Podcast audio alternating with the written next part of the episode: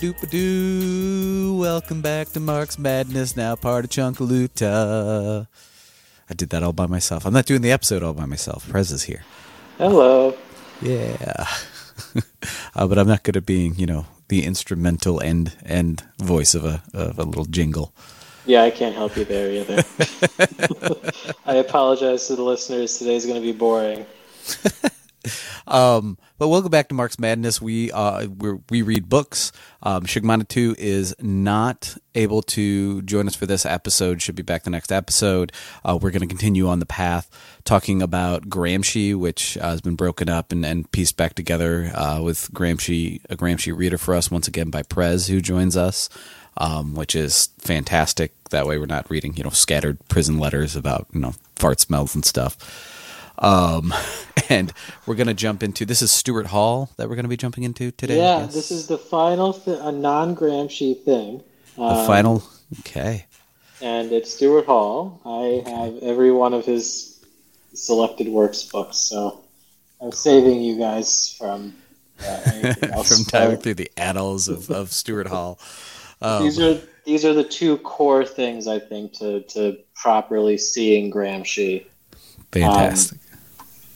So Yep. And, and in the meantime, we always do, whenever it's possible, start with current events. Because initially, when Marx Madness started, I, I, I'm almost going to disclaimer it right at the beginning now. When Marx Madness started, me and Nathan, um, Nathan just asked me to read Capital. And uh, so we were reading along with it, providing context, much like a, a reading group, right? That you would do in a party that you organize with. And when we were doing that, current events would pop up, or we'd be talking about stuff, tying stuff back. In fact, one of our early villains was Elon Musk, and, and yeah, so um, but uh, I, I felt a mission to educate the world about that man in you know 2017, and lo and behold, now the world knows a little more about that. He's not just magical electric car inventor, um, not the fucking Willy Wonka of lithium, but uh, the Willy Wonka of emerald mines. that's right. He's, he's- yeah, he's is the, the Emerald Mines is, is more like the Oompa Loompas, and yes, they that was a fucking racist part of that that book and movie, and Roald Dahl is a fascist, but um. Wait, But, is yeah. he really? I, I'm pretty damn sure I'd have to look back at it, but yeah, he has oh boy. he has very good children's book that present as left wing or just run of the mill children's book with no political ideology. But he was like openly a, a, a fucking fascist, and so you know the Oompa Loompas slipping in is not shocking. Oh yeah, I just googled it. The Yeah, time, time.com, what to know about children's author, author Roald Dahl's controversial legacy. yeah, yeah. That's always how they dress it up. Nice neutral language. Speaking of neutral language, uh, all of the New York, like you know, fucking this is where we get into current events a little bit here um all the new oh i was going to say current events we, we we just started packing them at the beginning. That way if stuff comes up with a reading it still comes up with a reading. We're still tying back but we're not like trying to make sure we talk about something important current if it doesn't fit into the reading. That way it gets talked about and not forgotten. Back to current events. So um, speaking of neutral language all of the New York media is doing its cop neutral language for a homeless man. Okay, uh, a homeless man who was well known um, for doing Michael Jackson impressions and was suffering from mental health and, and doing nothing more than like shouting in desperation that he needed food and water and and things like that, right? And so you know because of that, and and Jordan Neely um, is is the man, but Jordan Neely, you know, thirty, young, younger than me, um, suffering, and because he was shouting, and everyone's so conditioned that violence is okay. Multiple people held him down, including there was a a 24 year old Marine who they didn't happen to to name, but did mention is a 24 year old former Marine. So you get this contrast of you know criminalization um, is you know taught to be like evil in this country and of course it's racialized and and it's built class built in and things like that and then military and cops are are the ultimate good right? And you don't need to add that context each article because you've pushed it in so much that now you get to the dual thing. You get to re-up criminalization making people evil and military police you know being extra good by just using them as little like signals, like the, I don't want to say dog whistle because it's not a hidden message, but like the the signal, a little flashing light, like hey, this person's good, this person's bad, and so you rip someone's character by criminalizing them, and you inflate someone's character by naming, you know, that they were a cop or marine or whatever, and so you get to find out that a 24 year old marine with no name choked out a criminalized man who's been in and out of prison for things like fare evasion, um, and all of the neutral language pulled was pulled in for this murder that I guess no one is even going after because the NYPD is just cheerleading him, is, is cheerleading the person who killed um, Jordan Neely. So, yeah, um, Yeah, and appar- spend a whole episode on New York City and the NYPD and the MTA, and it's just it's they're just horrible. oh yeah, and and it's. And it, it's all it's all for a state of control, you know. I mean, everybody knows making the subway free would be far cheaper than the cops they're pouring in there to fight fare evasion. That's not because of the money they're losing to fare evasion. It's to Oh. up cops and up control and, and criminalize poverty. Yeah, back back with Cuomo, he actually spent more money on cop overtime than we lost in fare evasion. Mm-hmm. it was Yeah. like two hundred million dollars in fare evasion and like two hundred and fifty million dollars in paying cops. Yeah, Um, but so the, yeah, the same way, like you know, military spending can just keep going up, but then people can scream about budgets anytime they want to grease the skids for austerity. Which you're seeing again now. They're going to try to use the fact that the countries are coming off the U.S. dollar. Um, I forget the tre- Treasury Secretary what her name is, but she's already talking about the weakening of the dollar because of BRICS, which is is true. But that's going to be spun as like we need to make cuts. We need to, you know, it's it's it's going to be uh, the old austerity Reagan Thatcher style, like you know, tighten our, our belts and and and you know, strap our shoes, our Oh, uh, yeah. pull up our bootstraps and all that stuff. Adam Adams is uh, mandating that each New York City department cut a minimum of I think five percent of their budget, um, and he wants to slash library funding almost completely. But he just signed the largest uh, salary package with the NYPD in history. Yes, and To bring it back to Stuart Hall, he wrote a whole thing called "Policing the Crisis" about how all of all of the the crime wave scares of the late '60s and '70s was used as the political lever to get. He called it populist support, but Mhm. general public support that otherwise wouldn't support austerity to then Yeah. support austerity. Yeah, and, and that's the kind of propaganda we're we're subject to all the time, and and then you also see it like with NYPD. You know, the, we saw it just now with the, the anti-masking right over the last three years, and and how it's never that they're controlling you by forcing you back to work early to die of a disease because they don't care. They want their their you know services back for the the the you know management class, um, but especially to, to get the workers back for for the bourgeois or for the bourgeoisie. I got those words mixed up for some weird reason. um, but anyway, uh, you know, they, they wanted that back, and now that's getting spun in in, in New York, where they're pushing like bodega owners to not just let masks be a choice or not require masks or whatever, but require masks be taken off, and it's openly for facial recognition. Yeah. You know, so things are getting bad in New York because they're getting bad everywhere. Um, and another way they're getting bad everywhere. Unless do you have any more to, to say on on New York before I move on, Prez? Oh, no, I could go on about New York for hours. I actually just moved there, and I moved out of there, and I'm very happy for that. um, so we can we can move topics. Great. Um, so something else that to turn to, obviously the, the, the main thing is the rising, you know, attempts at genocide of trans people. Um, this is something I, I live in Missouri. I see, you know, very close to here and, and what's being pushed in, in the legislation. We saw in, I believe it was Colorado, um, where there's, it's, uh, Zooey, I forget her last name, Zooey Zephyr you know, she was kicked out of the session. Like they voted her out of the session because she was speaking up on how murderous the, the trans bills were. There were trans bills being passed at just accelerating rates around the country. They're coming after drag shows now.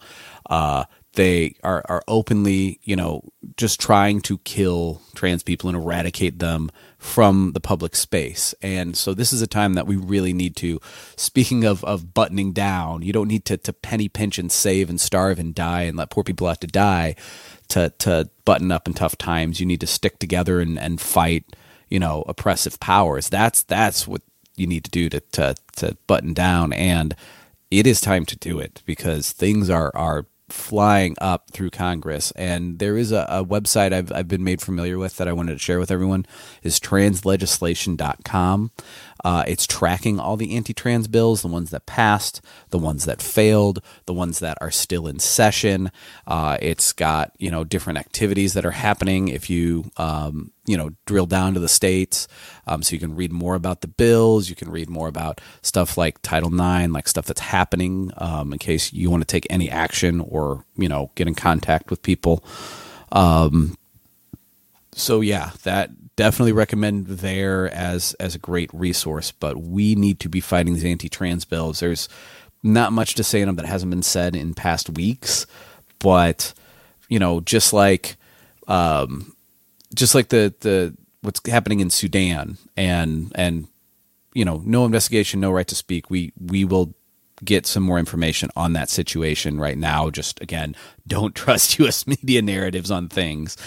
Um, but you know, with this, just because we have nothing new to, to say doesn't mean it should not be brought up because it is it is vital right now, and and we need to keep it on our minds. Um, and of course, it's for it, they'll use children. They they even explicitly say parents' rights um, to kind of show you that it's not about children, but they use children as as this shield, as this talking point for fear mongering. Protect the children, protect the children, and it is out to harm children.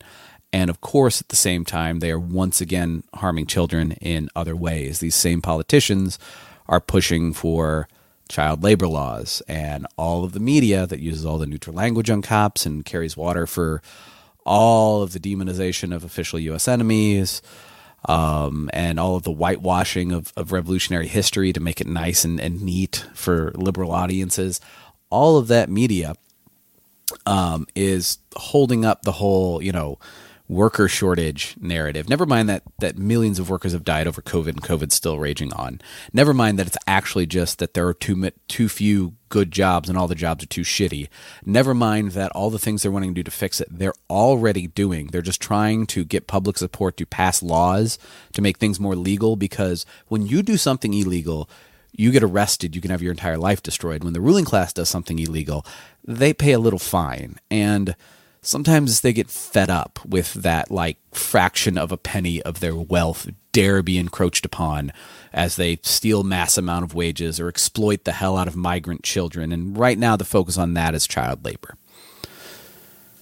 Um so yeah, I mean, what happens is you know, migrant children get ripped away from their parents, right? This is a, a, big part of immigration and border policy. Obviously, most undocumented immigrants are not people crossing the border like Republicans like to fearmonger. They're people that have lived here, applying for visas, green cards. It's a slow process.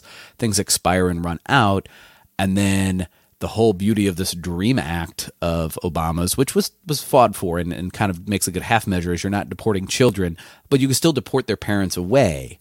And then sometimes, you know, whether they're separated from parents in these, you know, immigrant concentration camps or are farmed through, you know, human trafficking, you know, adoption, quote unquote, agency, or the parents are ripped away um, and deported these children then go into a guardianship. And so when parents' rights happen, these exploitative guardians, um, usually like bulk guard, like will will you know take in lots and lots of these immigrant children at once. Um, then get to exploit them for labor. And when they get busted, it makes a news article. And because it's newswritten, someone's like, hey, that's really illegal because whistleblowers exist. Or they have to, you know, pay fines. And they don't want that public scrutiny or that fine paying. And so they grease the skids to making it legal. And when you make it legal, then you just get to turn the other cheek because they're not doing anything illegal. And that's the other big push by the same politicians. So, for the actual good of, of the children of this country, we've got a couple fronts to be fighting like hell on right now. And we should not fall for even the tertiary na- narratives like worker shortages, we should call those out because that kind of propaganda is how you get liberals complacent enough where we understand the difference between liberals and socialists, and then you know Republicans get to go do what they want, right? It's kind of like uh, what what state house was it where they were doing like the the cha cha slide or something in Unity while Republicans were passing anti trans bills, which just happened the last couple days. Oh I- yeah, I it was. refuse to believe that is real because it's going to send me down like a spiral. That is, Okay. We will, we will put it in a little box of we already know liberals are, are worthless and move on for the sake of Prez's mental health then. Um, but that was a thing that happened. oh god. Um, I think that's all I've got for, for current events. Um, Yeah. Other than like within that child labor specifically, there were 10 year old children, you know, just found working up to 2 a.m. in a Louisville McDonald's. And obviously, we understand the franchise structure of McDonald's and how, you know, small business owners and franchise owners are sometimes the biggest water carriers of reaction and fascism and exploitation because they get all the benefits of being in the in the bourgeoisie, um, but being there is kind of precarious. And and I'm not talking like petty bourgeois where you just work for yourself. I'm talking like true bourgeois, not not petty, but small quote unquote business owners, not massive corporations. And they want to make sure they they stay you know comforted and served and in the bourgeoisie and not get flung out and so they are intensely exploitative and that makes you know perfect sense with McDonald's franchise structure and of course those franchises don't happen and you know there isn't uh, bourgeoisie power in the first place without the massive corporations so it's all one big class as we've talked about since Marx working together against people it is property over people Gramsci and then Poulantzas, who you everyone should read. You should do a thing on Poulantzas and have me back. But anyway, Gramsci and then Poulantzas expands on this, writes about how there's different factions in the bourgeoisie, and each faction is essentially trying to manage its own. And then fascism, the argument is that fascism is the domination of large capital over small capital. Um, so we'll get into that later, even. Okay, good, good, good, good. Because that European, like traditional, known as fascism in the '40s, was seen firsthand by by Gramsci, and so this that'll be some pretty important insight, especially considering the battles that are bubbling up for all of us. Yeah, and the Minion is doing a fascism series, so if you want to do deep dive into that, we're releasing one with uh, Anti-Japanism podcast, who is also awesome, and you should check out. Um, but it's going to be a whole series of different countries and, and everything, so Nice, nice. we'll go deep into that. Good, good. Well, that's a good recommendation there. And with that, why don't we get into the reading? Yeah, Yeah. not about fascism at all. not about fascism at all. Um, so this is going to be it's chapter one of um, whatever Stuart Hall work you got this out of, Prez. It's- Selective works of race and difference, I believe. Okay, well, it starts with chapter one Gramsci's relevance for the study of race and ethnicity. Um, so, obviously, how that ties in is going to be pretty obvious. uh, the aim of this collection of essays is to facilitate a more sophisticated examination of the hitherto poorly elucidated phenomenon of racism and to examine the adequacy of the theoretical formulations, paradigms, and interpretive schemes of the social and human sciences with respect to intolerance and racism and in relation to the complexity of problems they pose. This general rubric enables me to situate a more, more precisely the kind of contribution to which a study of Gramsci's work can make to the larger enterprise. In my view, Gramsci's work does not offer general social science, which can be applied to the analysis of social phenomenon across wide comparative range of historic studies. His potential contribution is more limited. It remains that, for all that, of seminal importance. His work is precisely a sophisticating kind. He works, and sophisticating is in quotes, um, so I'm not actually sure what's being implied there, but I guess we'll find out as we go on the paragraph. He, he's just implying that Gramsci is about uh, extending Marx's like deep material analysis of stuff to understand it, Gotcha. rather than provide a general framework of things. Ah, okay. Um, he works broadly within the Marxist paradigm. However, he has extensively revised, renovated, and sophisticated many aspects of the theoretical framework to remake to remake to make it more relevant to contemporary social relations in the 20th century.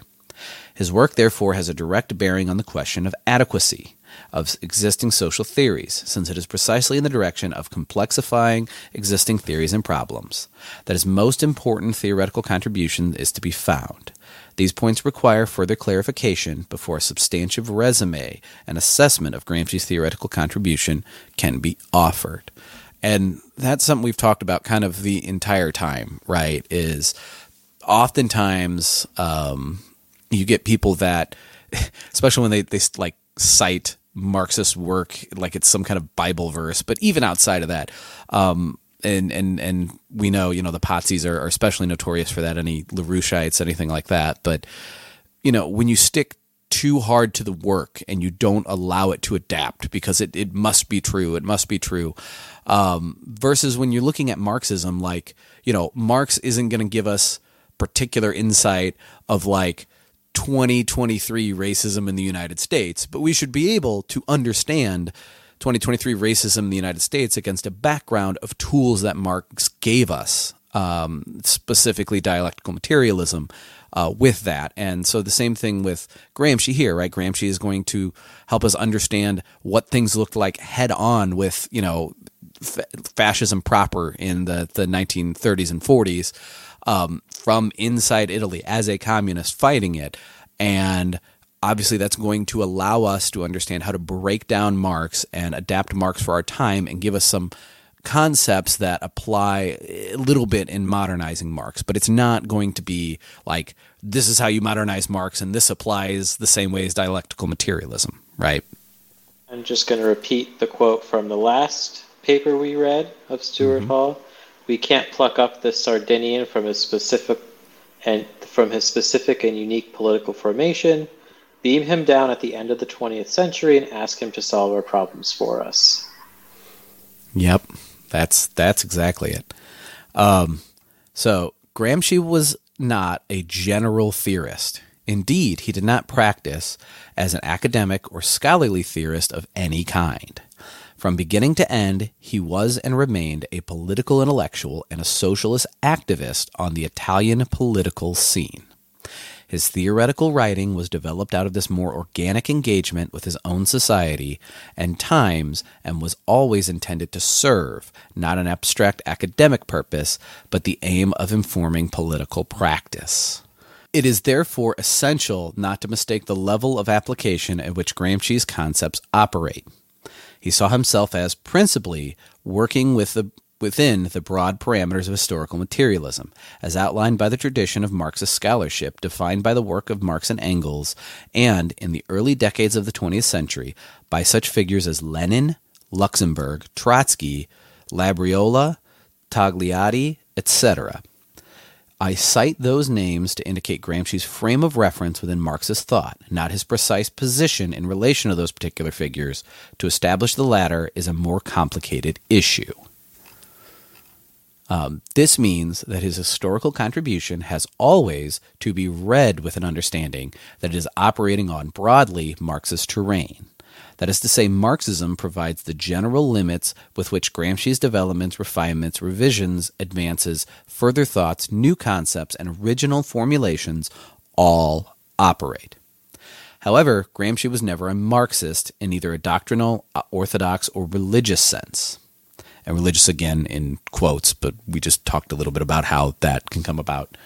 Um, he understood that the general framework of Marxist theory had to be constantly developed theoretically, applied to new historical conditions, related to developments in society which Marx and Engels could not possibly have foreseen, and expanded and refined by the addition of new concepts.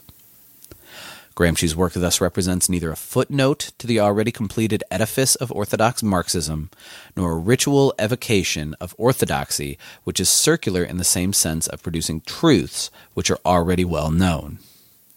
Gramsci practices a genuinely open Marxism. It develops many of the insights of Marxist theory in the direction of new questions and conditions. Above all, his work brings into play concepts which classical Marxism did not provide, but without which Marxist theory cannot adequately explain the complex social phenomenon which we encounter in the modern world. It is essential to understand that these points, if we are to situate Gramsci's work against a background of existing theoretical formulations, paradigms, and interpretive schemes in the social and human sciences. All of that last part is in quotes. Is that referencing a specific quote? Do we know? I don't see any footnotes. I believe he's just quoting from from a section. Ah, okay. I, I don't uh, have re- uh, pure recollection of Gramsci's work, but I'm pretty sure it's from. How dare you not memorize all of it? One day.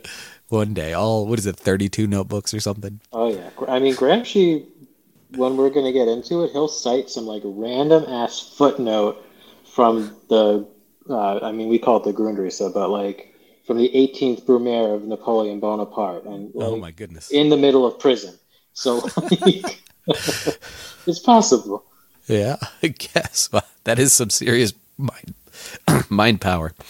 Um, not only is Gramsci's work not a general work of social science of the status of, say, the work of such founding fathers as Max Weber or Emile Durkheim, it does also it also does not anywhere appear in that recognizable general synthesizing form. The main body of Gramsci's theoretical ideas are scattered throughout his occasional essays and polemic writing.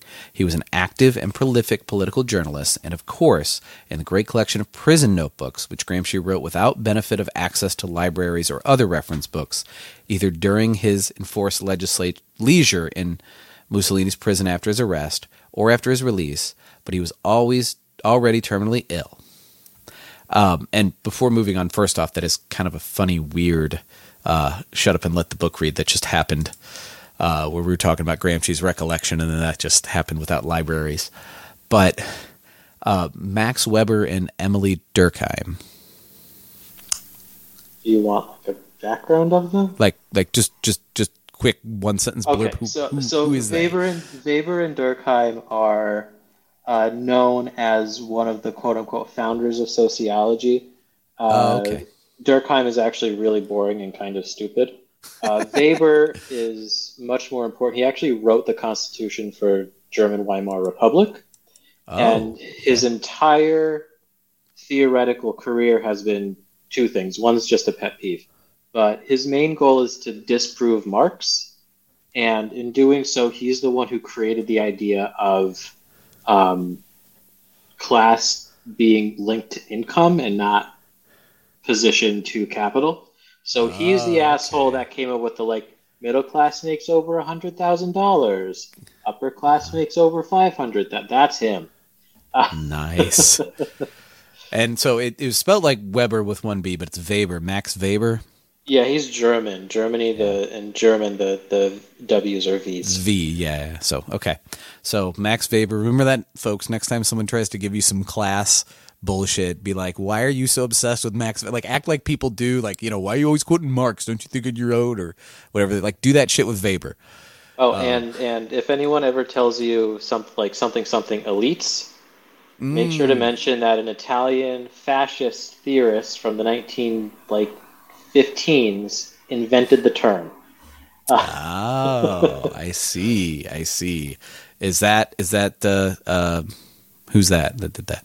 I, I forget the name. It's oh, in okay. it's in one of one of my books. Uh, the some guy named uh, oh fuck, what's his name? Ishay Landa. Uh, he has two books on the theoretical background of fascism, and, and it's really good.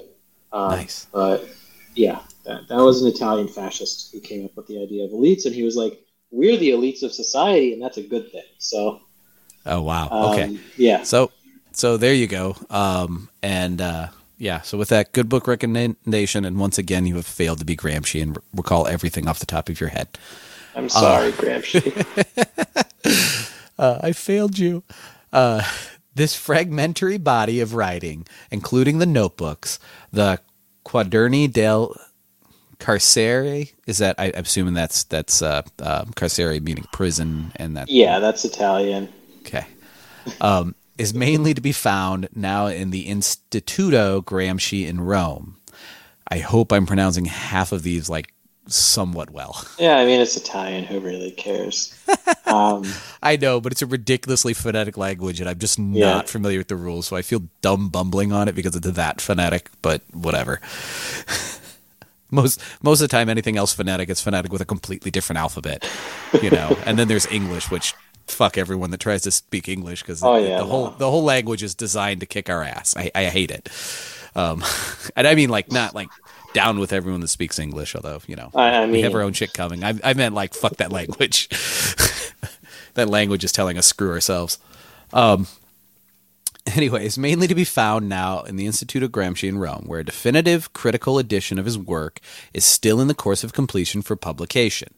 There's a Not footnote, footnote oh. two there, and the footnote it says like they're in the process of translating like all of it, and oh. There's unfortunately no release date.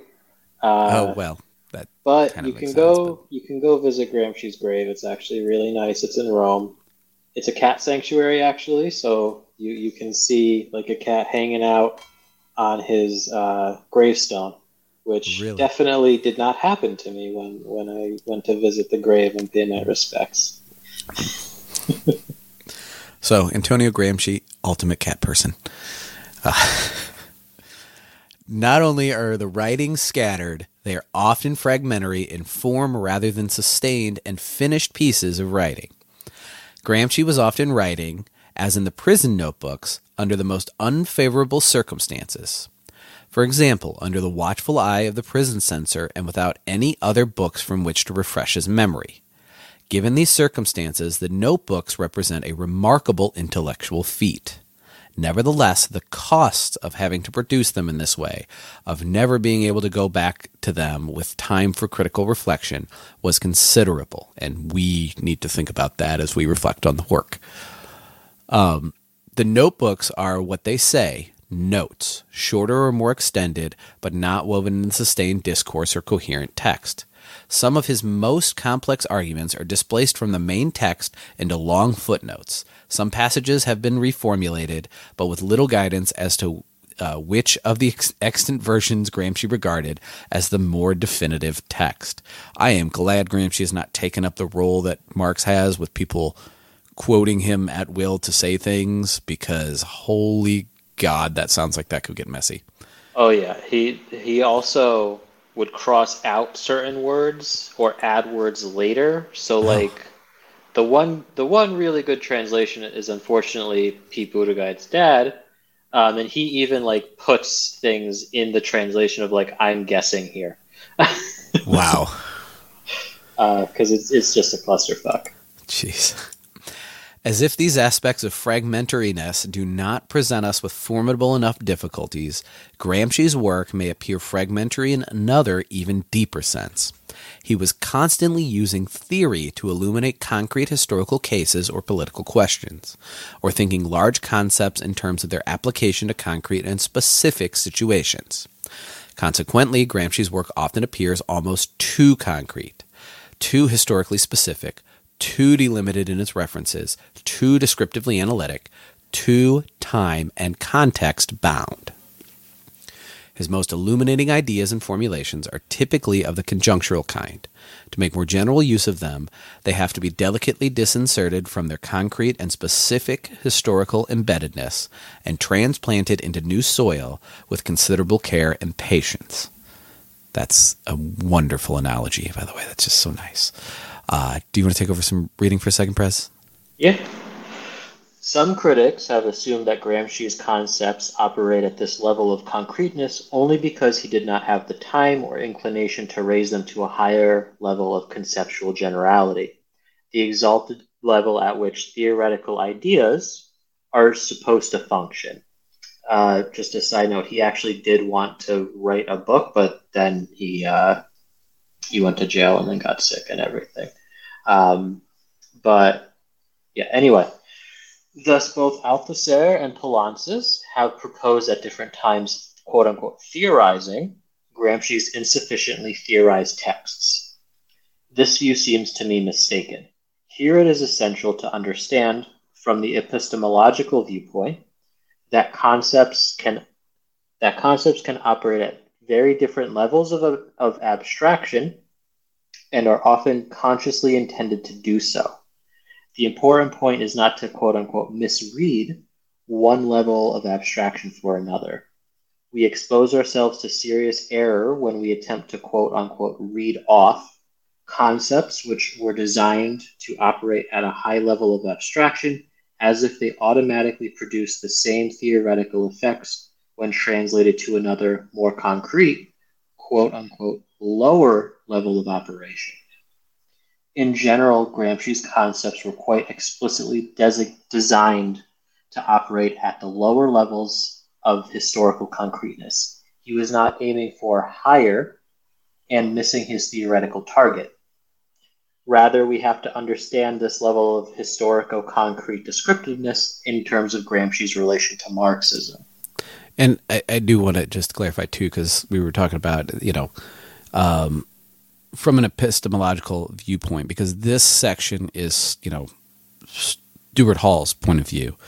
And so, just in case people are not familiar with, um, you know, epistemology, it's it's it's kind of like a chunk of philosophy where things are based on on on their context, right? It's it's it's making sure things are are surrounded or, or digested in their context is the the way I've always had it described to me. Um, so you know, we're trying to trying to keep you know the scene in the story, so to say. There's, a whole thing about the Poulantzas Althusser interpretation of Marx uh, of Marx, but also interpretation of Gramsci that we can go over a different time uh, that he's referencing. Where was I? Oh, I was at the end of a paragraph. Gramsci remained a quote unquote Marxist, as I have said, in the sense that he developed his ideas within the general framework of Marx's theory. That is, taking for granted concepts like quote unquote the capitalist mode of production, the quote forces and relations of production, quote, etc. These concepts were pitched by Marx at the most general level of abstraction. That is to say, they are concepts which enable us to grasp and understand the broad processes which organize and structure the capitalist mode of production when reduced to its bare essentials and at any stage or moment of its historical development.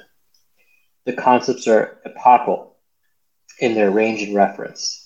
However, Gramsci understood that as soon as these concepts have to be applied to specific historical social formations, the particular societies at specific stages in the development of capitalism, the theorist is required to move from the level of, quote, mode of production, unquote, to a, le- to a lower, more concrete level of application. This move requires not simply more detailed historical specification, but, as Marx himself argued, the application of new concepts and further levels of determination in addition to those pertaining to simple exploitative relations between capital and labor, since the latter serve to, to specify the capitalist mode of production only at the highest level of reference. Marx himself, in his most elaborated methodological text, and then parentheses, in his introduction in his 1857 introduction to the Grundrisse, close parentheses. Uh, envisaged the quote production of the concrete in thought unquote as taking place through a succession of analytical approximations each adding further levels of determination to the necessary to the necessarily skeletal and abstract concepts formed at the highest level of level of analytic abstraction. Marx argued that we only that we could only think sorry. Marx argued that we could only quote think the concrete unquote through these successful successive levels of abstraction.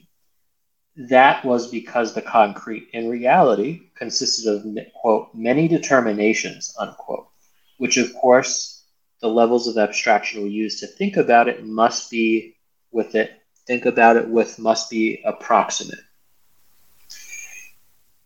in thought. uh, parentheses, on these questions of Marxist epistemology, see my work, quote, Marx's Notes on Method, unquote, from Working Papers in Cultural Studies. Uh, this is actually very good work. If anyone's interested in it, I have the PDF, so just just let us know. I, I could also just we could post it later. Um, yeah, we can put it in the show notes. Uh, yeah, just need to remember to do so. So I'll, I'll have to find it. Um, okay, that is why, as Gramsci moves from the general terrain of Marx's mature concepts, as outlined, for example, in Capital, to specific historical conjunctures, he can still continue to quote work within unquote, their field of reference.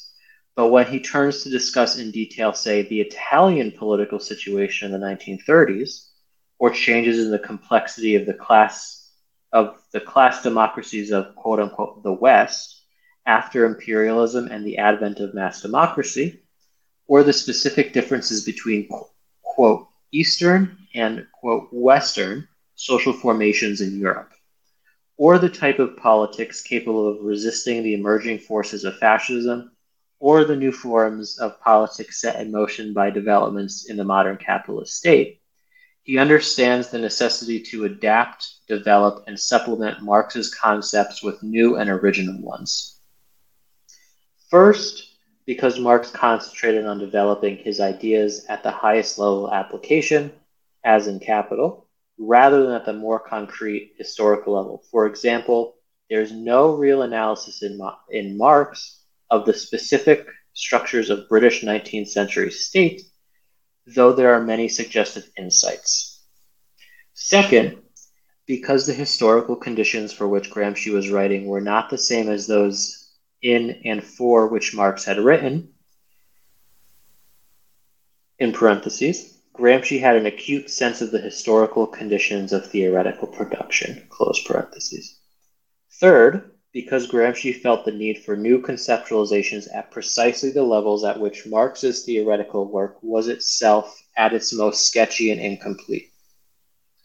That is, the levels of, anal- of the analysis of specific historical conjectures, conjunctures, or of the political and ideological aspects, the much neglected dimensions of the analysis of social formations in classical Marxism.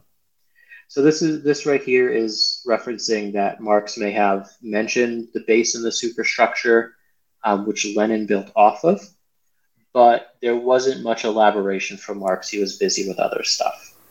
Yeah, I mean, even understanding the base and the superstructure is something you pull together from like four to five to six sources of Marx, and over the years has basically just kind of been passed on by Marxists as as something people have figured out, and and we've wrestled with it a little bit here with, you know, the base is capitalism, but also the base of capitalism is colonialism, and racism comes off the same way, and imperialism comes from capitalism, but it's all tied into colonialism. So, you know, the base is it, you know, is it expansive to that? Is it specific to capitalism? How do you express that without expressing colonialism? Um, while also realizing that the base and superstructure is, you know, largely a, a very good concept to understand historical materialism that has been used effectively for people to, you know, better understand history from a revolutionary sense. It's a contradiction about Marx, who loved contradictions. it's all meta. We're going to see in Gramsci how he reconciles that. Ooh, that's exciting. Okay. These points help us not simply to place Gramsci in relation to the Marxist tradition, but to make explicit the level at which Gramsci's work positively operates and the transformations, the shift in the level of magnification required. It is to the generation of new concepts, ideas, and paradigms pertaining to the analysis of political and ideological aspects of social formations in the period after 1870, especially that Gramsci's work most pertinently relates. Now that not that he ever forgot or neglected the critical element of the economic foundations of society and its relations, but he contributed relatively little by ways of original formulations of that level of analysis. this is how a lot of Gramsci just gets uh, siloed into being post-colonialist or just being about cultural studies. People just yeah remove his economic analysis.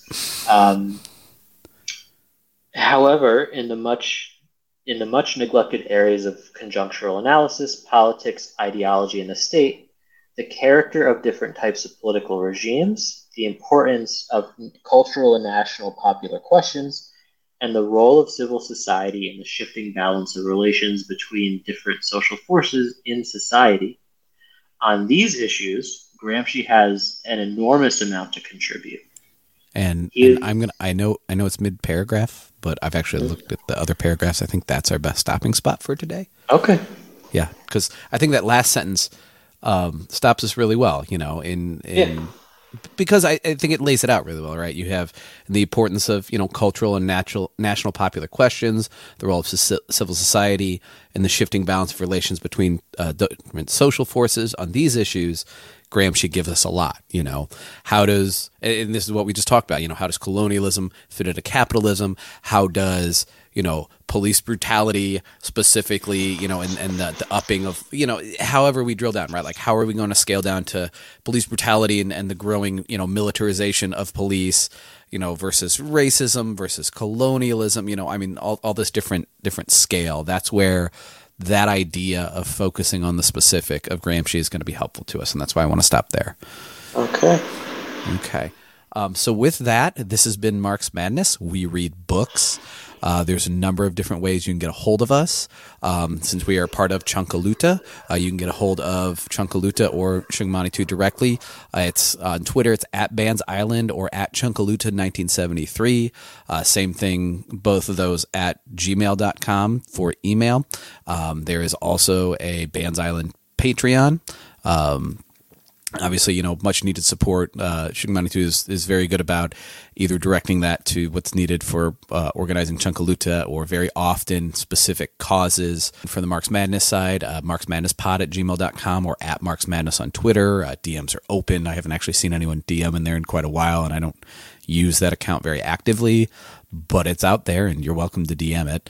Um, and um, I don't have all of Shungmanitu's plugs right now for fundraisers. We'll get that back next episode. Uh, anything you want to plug or, or contact info you want to put out there, Prez? Uh, we're over here at Minion Pod. I'm also, uh, I, I, think my Twitter handle is Marxy Marx. Uh, I, I, don't remember. Let me see. Yeah, Marxy Marx 2 if you want to come bother me. Uh, but Minion Pod for, for the podcast and uh, Anti Japanism if you want to hear more about that. Uh, those are my plugs. Great. Um, so with that, um, you know, eh, disclaimer I kind of, of mentioned at the beginning. The, the way I want to expand on that is Nathan came to me to read Capital. Obviously, you want to read works of theory or history in a group so you can get different perspectives. And I know, you know, a couple of white guys, not the most diverse perspectives, but at least it's two different people, you know, breaking down the ideas with you. In any group, there can be more diverse ideas, especially now, you know, with this being part of Chunkaluta and Shungmanitu being in here, we get that indigenous perspective.